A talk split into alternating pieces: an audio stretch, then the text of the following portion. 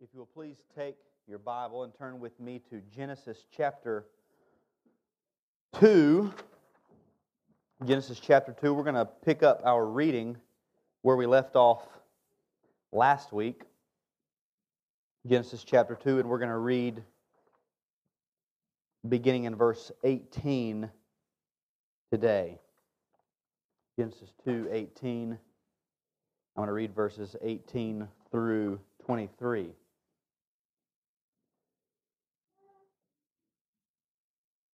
Then the Lord God said, It is not good that the man should be alone. I will make him a helper fit for him. Now, out of the ground the Lord God had formed every beast of the field and every bird of the heavens and brought them to the man to see what he would call them. And whatever the man had called every living creature, that was its name. The man gave names to all livestock and to the birds of the heavens and to every beast of the field. But for Adam, there was not found a helper fit for him. So the Lord God caused a deep sleep to fall upon the man, and while he slept, took one of his ribs and closed up its place with flesh. And the rib that the Lord God had taken from the man, he made into a woman and brought her to the man. Then the man said, This at last is bone of my bones and flesh of my flesh. She shall be called woman, because she was taken out of man. This is God's word. You can have a seat. so, we're taking a break from Matthew, and on week one, we just talked about our foundation. The Word of God is our foundation for every question, every concern, every circumstance, every debate, every fork in the road that we might come to in life. We turn first to the Word of God, and we're influenced by the Word of God. I have a copy of our confession here. Our confession says the Holy Scripture is the only sufficient, certain, and infallible rule of all saving knowledge, faith, and obedience says the whole counsel of God concerning all things necessary for his own glory, man's salvation, faith, and life is either expressly set down or necessarily contained in the Holy Scripture, unto which nothing at any time is to be added, whether by new revelation of the Spirit or traditions of men. We go to the Word, we go to the, to the Bible. You don't come to me. As, as a pastor, I will just go to the Bible. I'm just going to open up the Bible and just help you see what I see. And if I'm wrong, I want you to help me see what you see. I want to be shown if I'm wrong. I don't want to stay wrong. We go to the Word of God. For, for every question, we go to the Word of God for the answer. And then week two, we began to look at God's design for humanity. That God, we saw in Genesis 1, God has set forth His design for humanity in the Bible, and therefore we must seek, as Christian people, we have to seek to live with all of our might, to live according to His design. Number one, because that works best. It's always going to equal our greatest joy. And number two, because that gives Him the most glory. He gets the glory whenever our lives display His wisdom because we're living by His design. Then last week we moved into the, the different divisions of human beings. Now we divide people up into all different categories. You got men, women, boys, girls, rich, poor, fat, skinny, black, white, you, all these different divisions. In Genesis, it says God created them male and female. And so we began to look at those divisions and we looked at man, God's design for man. And we've seen that just from creation before the fall, apart from anybody else, that God's design for the man was that he would be a worker, that he would be an image bearer of God, that he would use the creation that he had been given to advance his race and to take dominion over the earth. And this would be how the man spread the glory of God over the face of the earth. This was how God created the man. Now, today we're going to move to women. And the title of the sermon is God's Design for Women. Now, a couple questions that we have to ask ourselves as we look at this topic. In God's design, are women really equal to men? Do women really have equal value and equal dignity to men? Is, is it exactly equal? And if so, how can we prove that to be true? And if not, why not? Well, the answer to, to this is, is to be found in how we determine our value and our dignity. Where do we go to find our value and our dignity? If you want to find how much gold is worth, you, you, some people set that somewhere. And, and you know, our, our money prices are, are becoming, you know, they're, they're losing their value every day. Somebody sets that value based on the, the price of gold and, or whatever. We, we have to de- determine where do we find our value? Where do we find our dignity? Now, feminists, since the 60s, moving up until now, have sought to convince us that value and dignity are, are, are not found in the fact that we're made in God's image. Value and dignity are found in the woman's ability to mimic man's image. And they say that the genders, the two genders, are, are only going to be equal whenever a woman can do and is expected to do and, and allowed to do and celebrated to do everything that a man is expected to do and allowed to do and celebrated to do. See, they would equate, or they would say equality equals sameness. If we're equal, then we have to be the same. Therefore, unless a woman is treated exactly like a man and does all of the things that a man does, then she's not equal. And so they would say, they have said in the past, that as long as a woman is held back, as long as a woman is trapped by conceiving and bearing and nurturing children, that she isn't allowed the same opportunities as a man, and therefore she will never be equal. And the feminist says that we have to do away with gender roles. We have to do away with male and female, that, that men and women should both be allowed and expected to do the exact same things socially and biologically. Yes, biologically. Then and only then will men and women be equal, when we all do the same things. Now, when we come to the visible church, we haven't gone quite so far. Evangelical feminism, or what is known as egalitarianism, just agrees that equality means sameness. So, to be equal, we must all be expected and allowed to do the same things. Therefore, no matter what the Bible says, women must be allowed and encouraged to lead like men, to provide for their family like men, to be ordained into the ministry like men, and so on. Everything. A woman has to be able to, to do everything a man can do, or they're not considered equal. They've fallen for the lie that equality equals sameness. But if we go back to what we learned in Genesis chapter 1, we know that we receive our value and our dignity not in the things that we do or the role that we play. We receive our value and our dignity in the fact that we're made in God's image.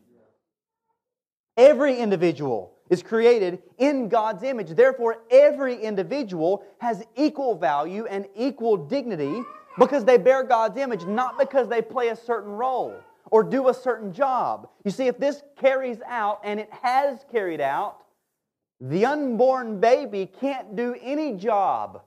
They play no role. Therefore, they're worthless. They have no dignity and no value. The elderly person who maybe used to have a great job, but now they play no role. They do no job. They're worthless. Get rid of them. The, the child born with Down syndrome, well, they don't have as much potential as well, a, a, a normal child, so they have less value and less dignity because they can't do the same jobs and the same roles, so we get rid of them too. See, this is Nazi thinking. Let's just keep all of the people who are absolutely perfect and can only do the perfect roles and the perfect jobs because they're the only ones who have value and dignity. We don't believe that. We say every person, every life, from conception till the last heartbeat, the last breath, has the exact same value and dignity because they are created in the image of God. But that does not mean that every individual does the same job or has the same role. My son Case, I'm not any better of a person than him. I'm not more of a human being than him. But I don't let him drive me to the store. I don't do it because we just don't share the same roles yet. I don't think anybody says, well, that's not fair. You, you should treat him with equality. Nobody does that. Doesn't mean that every individual has the same roles. Equality does not mean sameness.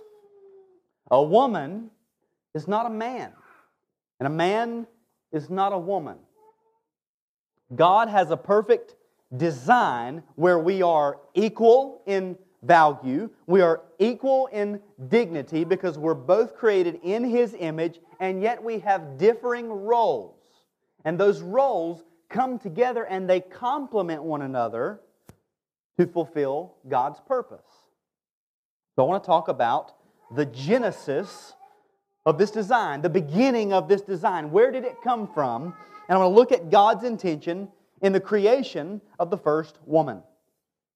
And I've divided this up into four headings in, in this, this little section from 18 to 23. We'll see uh, God declares his design, God reveals man's need, God creates man's helper, and then God's design is cause for rejoicing. So God declares his design. Verse 18 Then the Lord God said, It is not good that the man should be alone. I will make him a helper fit for him. Now, notice how, if we put this where it goes back into chapter 1 in the creation narrative, this is day 6. Notice how this breaks the pattern. Every other day, if you read them, God saw that it was good, and God saw that it was good, and God saw that it was good, and God saw that it was good. And then he comes to the sixth day after he's made the man, and here he says, It is not good. He's, he's not finished.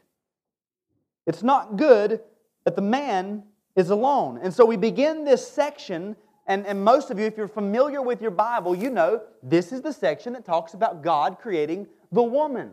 But what's interesting is that the focus is not ever on the woman, the focus is on the man. Now, no matter how you take that, remember that God says it's not good that the man is alone. Everything in this section is recorded and written down in its relationship to the man. It's not good that the man should be alone. He has no helper, he has no, no partner, no, no, no, no one to commune with. It's not good for God's plan that the man is alone. We know that in God's eternal plan of redemption, there has to be more than one person, so this is not going to work. It's not good for God's design that the man should be alone. In verse 28, he said, Be fruitful and multiply. Well, we know that cannot happen with just one man. So, across the board, one man is just not good. It, it can't work. And notice, the Lord God said, not man. Man did not come up to God, excuse me, God, it's not good for me down here. I'm, I'm bored. Got nobody to talk to? No. The, the man had no idea. He, he had no input. in this, in this situation. The Lord God said.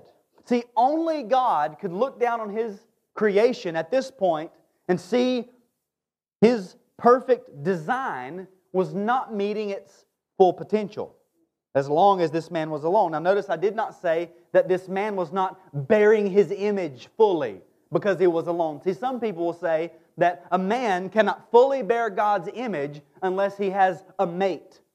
Well, then that means Jesus didn't bear God's image. The Apostle Paul didn't bear God's image. Nobody bears God's image until they're married. That's not what is happening here. The design that God has and the plan that God has, it's not good yet. And so God is going to continue. He knows that it's not good, and so he decides to make it right. Now, women, listen to this.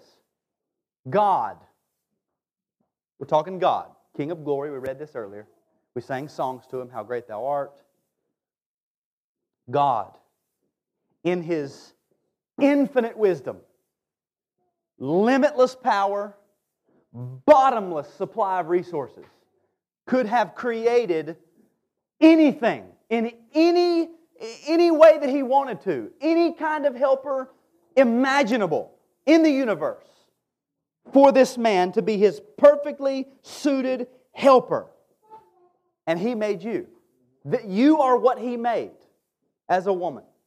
We're talking God made the woman. Don't ever let anybody tell you any different or treat a woman as a second class citizen or second class creature. And men, if you see that happening, you step in and you say, if, if there was a better plan, then somebody wiser and more powerful than God would have had to come up with it. Because this is the greatest plan that could have ever been conceived. That this woman was created. God has decided to make it right. But remember, and, and, and, this goes along with this, nothing that we read in chapter 2 negates what we read in chapter 1. And nothing we read in chapter 1 negates what we learned in chapter 2. We are all in God's image and we are all equal in value and dignity because we're in God's image, not because we have different roles. Notice the perfection of God's design here. He says, I will make a helper I will make him a helper fit for him. A helper is, is an assistant, is one who comes alongside the primary to give aid where necessary. That's an assistant. So, so if your job is a plumber's assistant, okay, you're not a plumber. You don't do the job of a plumber. You're not required to do the job of a plumber. If, if a job goes south and a house is ruined, you're not held accountable for the work because you're not the plumber. You come along and you help the plumber. Some of you ladies might hold a, a, degree, or men hold a degree called a CNA, Certified Nurses Assistant. You're not a nurse. You don't do the job of a nurse most of the time. You're not required to do the job of a nurse most of the time. You assist the nurse. And if a job gets botched, you say, The nurse did it. I was just helping. That's an assistant. So God says, I will make him a helper, an assistant, an aid fit for him. Now, this is good. If you use in the English Standard Version, you have a footnote at the bottom that says, or corresponding to him. This is perfectly suited. This is like a puzzle piece. Now, we all know that feeling when you've got a puzzle, big or small, and you've tried pieces that you swore from a distance would go together, and when you get them close together, they don't fit. But then you finally find two pieces and they do fit. That little twinge of just like, man, that's so cool that they go together. I mean, it's just, but they slide right together because they're a perfect match. This is what's being described here the perfect corresponding helper. Oddly enough, this may play in here somewhere. Puzzle pieces only fit together because they are opposites. This one has a protrusion, protrusion where this one has a depression, and they come together as opposites. Two puzzle pieces that are the same won't fit together. So God is making, he says, he's declaring, he's going to set out to make the perfectly suited, perfectly corresponding, matching helper for this man. It matches at every point. And then notice the purpose of God's design I will make a helper fit for him. That's for the man. The goal was to make a helper for the man. So God's intent is to make an aid, an assistant, a helper for the man that he'd already made. So, so woman was not made for herself or to serve her own purpose. The woman was not made to go out on her own and, and, and form her own identity. Woman was created for the man. It's a great picture of, of headship. The woman was created for the man. So God declares his design. Second point, or second heading, God reveals man's need. God reveals man's need. Look at verses 19 and 20. Now, out of the ground, the Lord God had formed every beast of the field and every bird of the heavens and brought them to the man to see what he would call them. And whatever the man called every living creature, that was its name. The man gave names to all livestock and to the birds of the heavens and to every beast of the field, but for Adam there was not found a helper fit for him. Now, when you read this, a lot of times, and for me, reading this in the past, this just seems out of place. God says, I'm going to make a helper, and then all of a sudden we're naming the animals. And it doesn't seem like it goes in this section of Genesis. But it does fit. This is exactly what God had in mind, and Moses comes to write this here to explain what's happening here. And there, there's a twofold purpose in Adam's naming of the animals here. Number one, God is showing man's dominion over the animals. And number two, God is showing man his need. Notice it says that God brought these animals to the man to see what he would name them. So you could picture the animals lining up at the man. He wasn't running around chasing them, they, they weren't running and hiding. He wasn't, you get back here, I got to give you a name. There was none of that. They were lined up in order at the man to receive their title, their name. And God was the one who ordered it this way. He brought them to the man, and we know all throughout Scripture that the name is bestowed by the superior. God is the one who called man man in Genesis 1 26. In Genesis 4 1, Eve will name her first son Cain. In Genesis 4 25, she will name another son Seth. Later on in Genesis, God comes along and changes people's birth names. Abram, you will now be Abraham. Sarai, you will be Sarah. Jacob, you will be Israel. The name is bestowed by the superior. So he's displaying man's authority, his dominion over the animals.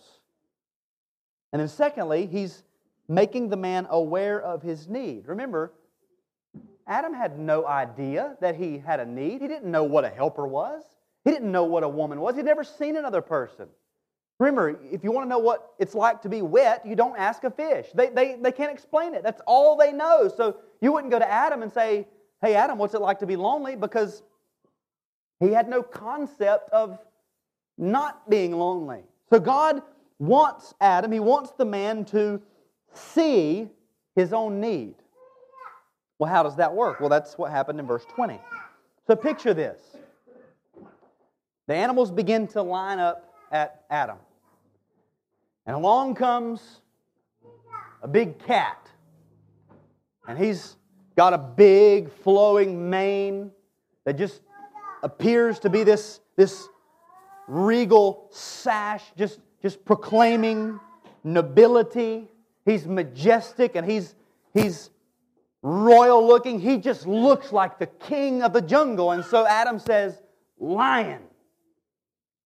But then right behind lion, there's another one that looks just the same. Adam probably thinks, man, I just wasted lion. there's another one, but it's just a little different. This one doesn't have a mane. She's a little smaller. Her muscles look a little different. She's a little more agile. She looks like she's kind of built for speed. Well, this is the lion's helper. This is lioness. Along comes another animal. This one's a little taller than lion. He's big, antlers protruding off of his head like a, like a crown. And he's sort of, he, he, he comes walking, he'll stop and he'll kind of look, make sure the coast is clear. He'll walk a little bit further. He'll stop and he'll look around and make sure the coast is clear. And he'll walk a little bit further and he kind of walks with a little bit of a, a swagger in his step, kind of dragging his hooves. And, and Adam says, This is deer. But as soon as he comes out of the bushes, well, there's another one that looks just like him, except he's a little bit different. She doesn't have the antlers, she's a little smaller. She walks with a little different poise in her step. Well, this is the deer's helper. This is, this is a doe. This is a female deer. And behind the deer comes a bird. Now, this bird, his, his breast is, is colored with the, the most brilliant, brightest blue that you've ever seen in your life, with, with green feathers flowing behind him like a, like a, a train of a robe. Just in, in an attractive glory, this bird comes strutting up to Adam, and he says, This is a peacock. But right behind the peacock, there's another one that looks almost exactly the same, except she's not attractive at all. She's just brown. As a matter of fact, Adam almost couldn't see her for the bushes. She blends right in. She would be perfect for, for hiding. Well, this is, she's obviously with the peacock, but she's a little different. She's the pea hen. He's his helper. Most of y'all probably didn't know a peacock is a male, a peahen is a female. I looked it up. So, so Adam's naming all these animals, and then he looks at himself and he says, I'm man, I'm, I'm big, I've got broad shoulders, I'm, I'm built for work. And then he looks around and he sees there's no helper for me. I've got no corresponding mate, no, no helper. And so now that man sees this theme of nature, he's able to see where he lacks.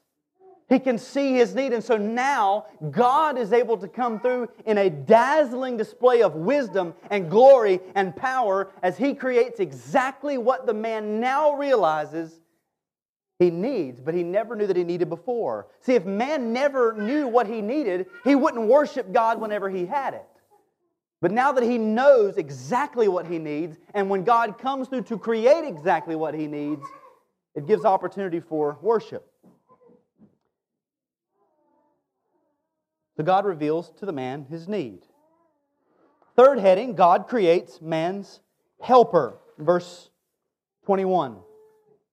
So the Lord God caused a deep sleep to fall upon the man, and while he slept, took one of his ribs and closed up its place with flesh. And the rib that the Lord God had taken from the man, he made into a woman and brought her to the man. So the Lord God calls deep sleep. So now that the man sees his need, in light of that fact, God is now going to, to get to work. He's moving to action. And he brought this deep sleep on Adam. This was not a nap, this was something deep. And, and we don't really know why. Now, some would say, well, of course, if he's cutting him open and taking his rib, he wants him to be asleep. But we know that God could have done all of this pain free, never felt it. We, we know that. So we, to say, well, he had to be, you know, under anesthesia so that he wouldn't feel it, that doesn't make a whole lot of sense. We don't really know why. He could have done this because he just wanted Adam to be surprised. I wonder if he didn't do this so that Adam could take no credit for what happened. He'd say, Well, I was asleep. You know, he wakes up groggy, and there's this woman there. But we really don't know why he put him asleep. Why did he use a rib? Well, again, we don't really know. People have conjectured all throughout history, but we really don't know why he used a rib and not a, a big toe or an ear or something else. Um, Why did he use a part of his body? I, I think earlier in the chapter we, we have a good hint. In chapter 2, verse 5, remember, there was no bush of the field. There was no, and remember in Hebrew, the bush of the field was the plant that would produce the grains that, that needed a man to come along and work the ground and to work the grains so that they would be edible. And there was none of those because there was not yet a man. And so, what did God do? He created a man so that those things could be there. What did He create the man out of? He created the man out of the very dirt that had not yet produced those plants. So, I'm going to say this slowly. I'm, gonna, I'm just going to read it. So, in that instance, God used the very thing that needed cultivation, that is the very thing that needed help in bringing forth its greatest potential, he used that very thing to create the thing that would be used to cultivate it.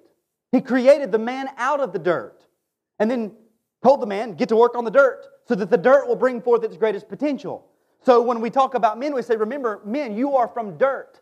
We're like animals. Men and animals, we both come from the ground. But as men, we also have a very unique connection to work and labor and toil. But, and, and especially ground work, because that's the very ground we were taken out of. We were created to work it because we come out of it. So we come to this section, verse 21. God uses the very man that needed cultivation, that needed, needed work to bring forth his greatest potential to form the thing that would be used to help him achieve that greatest potential. There was not yet a woman, and so God used the man to create the woman. So, so women, remember, you're not from, you don't, your origins are not found in the dirt like a man, like, a, like an animal. Your origins are found in the body of the man. So you're not like men and you're not like animals. You are your very own special creature like no other in the universe. But also remember that as a woman, you have a very unique connection, a God designed closeness and intimacy found with man that you will not find with any other creature on the planet. A dog is not a man's best friend, a woman is. God did not create a dog for a man, He created a woman for the man. And then He brought her to the man, just like He did the animals. Brought her to the man. This is another picture of, of male headship, male leadership. Remember, the central figure is still the man. Everything is in relationship to the man, but now his counterpart is created and brought to him and presented to him. Paul references this in 1 Corinthians chapter 11, verses 8 and 9. He says, For man was not made from woman, but woman from man. Neither was man created for woman, but woman for man. Now, this does not negate value. It does not negate dignity. It does not mean man is better, man is worth more, woman is lesser. None of those. Remember, chapter 2 does not negate anything we learned in chapter 1. We're still equal in value and dignity. And look how the man responds. In our last heading, God's design is cause for rejoicing. Verse 23. Then the man said, This at last is bone of my bones and flesh of my flesh. She shall be called woman because she was taken out of man. When you read that, this at last, you can, you can sense the excitement in Adam's voice. A modern, when, when he says, This is at last bone of my bones, a modern translation of the Hebrew of this would be something to the effect of, Yippee! That's what it would be. Glory to God, I've got someone like me. And all of us men should think that way when we look at our wives. God has made us a perfectly suitable helper. She shall be called woman. He names her just like he did with the animals. Shows headship, shows authority. God made her for the man, He brought her to the man. He had already given the man authority. The man uses that authority to name her, and he rejoices in what God has made. God's design is cause for rejoicing, not fussing, not arguing, not complaining. So, application. Women, the Word of God exhorts you to, to this design. Men, young men, old men, we are to appreciate this. Treat women with all of the infinite value and, and worth and dignity that is found in this design. And parents, we need to raise up our young women to see the beauty in this. So, three points of application. Just like with the man, we're going to build on what we learned the first week. We'll add some to these. So, we're going to bear God's image, ladies, bear God's image, help God's man, and submit to God's order. That's, that's what we learned pre fall, bear God's image, help God's man, submit to God's order. Many in, in the, the evangelical feminist movement would, would argue and say, no, no, no, that male headship stuff, that's only a result of the fall of sin, and because we're redeemed now, we should throw off the chains of male headship. Well, we see here, before the fall, multiple instances where the man is clearly the head. Again, that's not more value, that's not more dignity, that's not better. It's just structure. It's like in the military a commanding officer is not worth more or better than, than a private. They just have different roles, they have different titles. So, bear God's image. We have to relate to God, women. Relate to God. Your identity as a woman is found first and foremost in your relationship to God. You are the clay, He is the potter. He calls the shots. He sets the structures. He sets the boundaries. He sets the patterns. He sets the goals. It's not found in, in how you look, how you dress, what other people say about you. None of those things are where you find your identity. It's found in your relationship to God. And if you are a Christian, God sent His Son Jesus to die to redeem your sin sick soul, and now He calls you His daughter. That's your identity, daughter of the King of glory. So we start there. My identity is found in my relationship to God. But you are also to now, as a Christian, know God. Like I just said, we only know God through a relationship with Jesus. Only through Jesus. Jesus says, I am the way, the truth, and the life. No man comes to the Father except by me. And that's man, as in men and women, all people, mankind. So we come through Jesus, and then as believers, women, you must pursue a relationship, pursue the knowledge of God constantly through a study of the Word and prayer. Desire to know God more than anything else. It's really easy for women to say, Oh, I, oh, I want to know God. Oh, I, I, you know that I aspire to know God. In, in word, we say that, but can we look at your life and say, that's a woman who hungers and thirsts after a knowledge of God? More than she thirsts after a knowledge of celebrity gossip and television shows and blogs and articles and recipes and everything else that fog up a woman's mind. Is the knowledge of God your priority as a woman? This is not just a man thing. You know, let the men deal with theology and we'll just. No. All of God's creatures, people uh, that bear His image, are to know God. But as a woman, you are also to love God. Pursue a love relationship with God in Christ above all else. Love God more than you love your husband. Love God more than you love your children. Love God more than you love your parents and your family. He must be Number one, willfully, emotionally desire to honor God by obeying Him as a woman, according to His design. Relate to God, relate to others. Women are especially designed for this this, this intimacy and relationship that men just were, were boggled by it. When a woman says, you know, I just want, I just want to talk. I've been talking. No, but I, want, I just want to talk. Well, I've been talking. Yeah, but you know, you know, but we're not talking, talking. No, we're talking. Women have this, this, this thing about connectivity on a level that we men simply cannot, will not fathom. You have the ability to relate to people in a way we cannot. So use this not for gossip, not for slander, not for backbiting, but for the glory of God, for His kingdom, for the advance of the kingdom, for the spread of the gospel. Relate to others in this way. And, and in the weeks to come, we will add on top of that your husband and, and your children to relate to others and then relate to creation as an image bearer of God, relate to nature.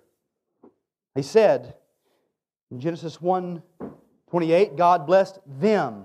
God said to them, Be fruitful and multiply and fill the earth. Studies have shown, listen, this is statistics. You can't argue with the numbers. Studies have shown it is physically impossible for a man to multiply and fill the earth without a woman. Can't happen.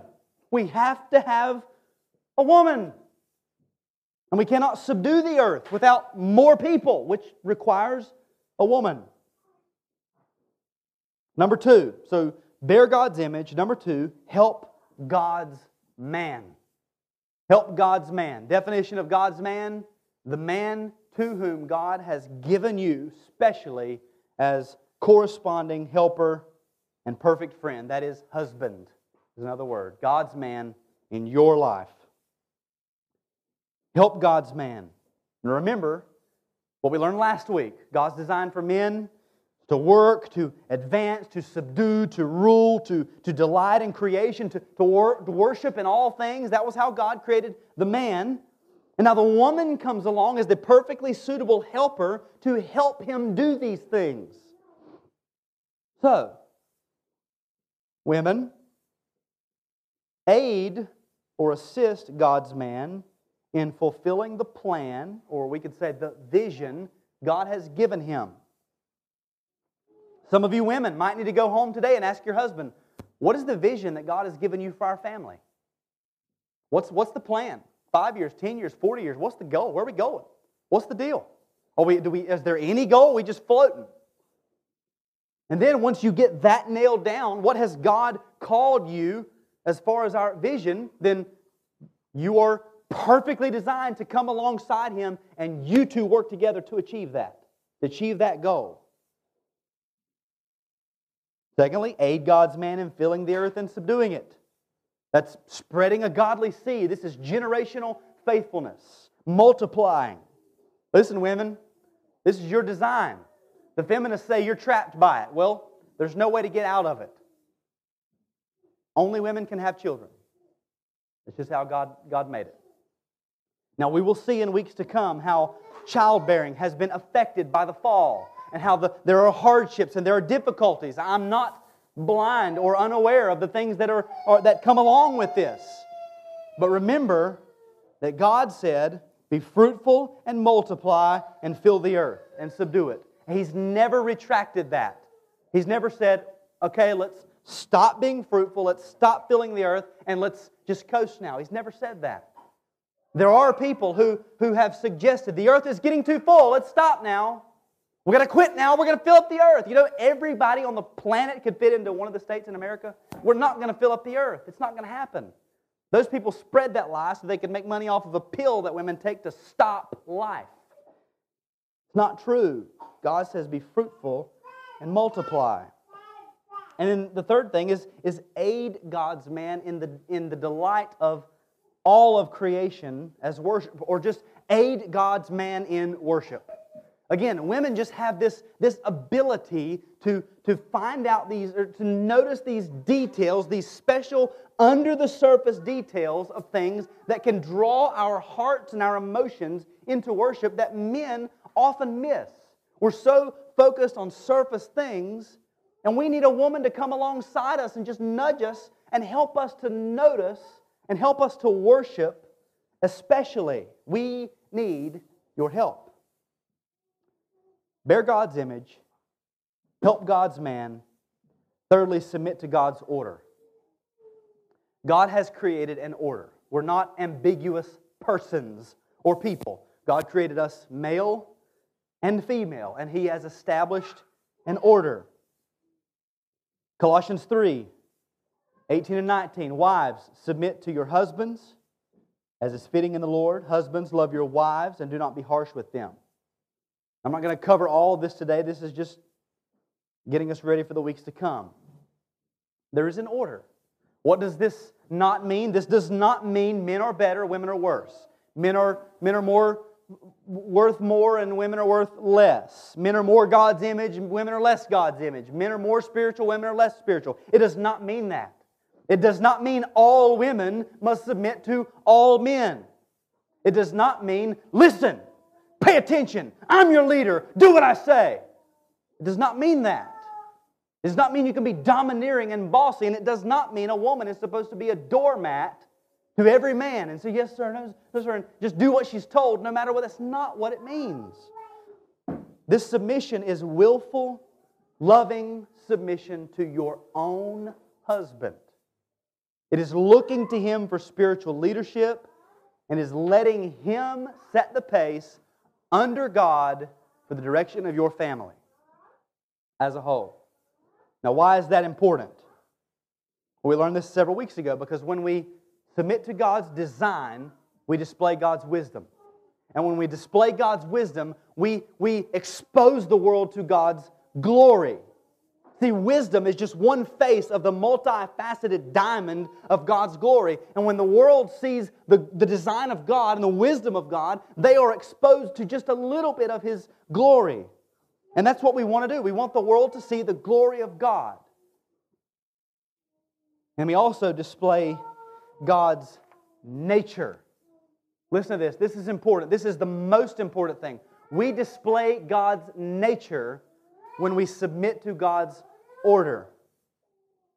John 14 31, Jesus speaking, I do as the Father has commanded me, so that the world may know that I love the Father. Jesus does what he has commanded. He's under authority. He's, he is in submission to the Father. And the purpose is so that the world knows that He loves the Father, so that the world knows there is a unity within the Godhead, the Trinity. So when we throw off distinctions and we throw off our roles and we say, well, if a woman submits, that makes her less. And if a woman ta- if a man takes leadership, that makes him more, then we're, we're saying that the relationships within the very Godhead are the same way. If a woman is less because of submission, then that means Jesus is less because of his submission. If a man is, is a, a pig headed barbarian because he leads spiritually, then that means God the Father is a pig headed barbarian because he gave the Son a mission to carry out and commanded him. The very nature of God is wrapped up in our holding to these roles, in, in the headship of the man over the woman. And so we can't take this lightly. This is not something we say, well, you know, you hold it that way and I have it this way. And no, it's, it's, it's serious. This is the nature of God. Remember, he said, let us make man in our image. The Trinity, this is the nature of God. And remember that Jesus was obedient. Jesus was submissive all the way to the cross. And he died, and then his Father raised him from the dead, seated him at his right hand, far above all rule and authority and power and dominion, above every name that is named. And now he rules and reigns over all things. He's been given as the head of the body to the church. And now we, as the church, the bride, submit to Christ lovingly and willfully. This is the nature and the character of God wrapped up in the design of man and woman. There's far more at stake in the design of man and woman than just who gets to preach or who gets to wear the pants in the family. This is It's, it's, it's, as Paul would say, and we'll see next week, it's a mystery. But I'm telling you, it's about Christ and the church. Let's pray.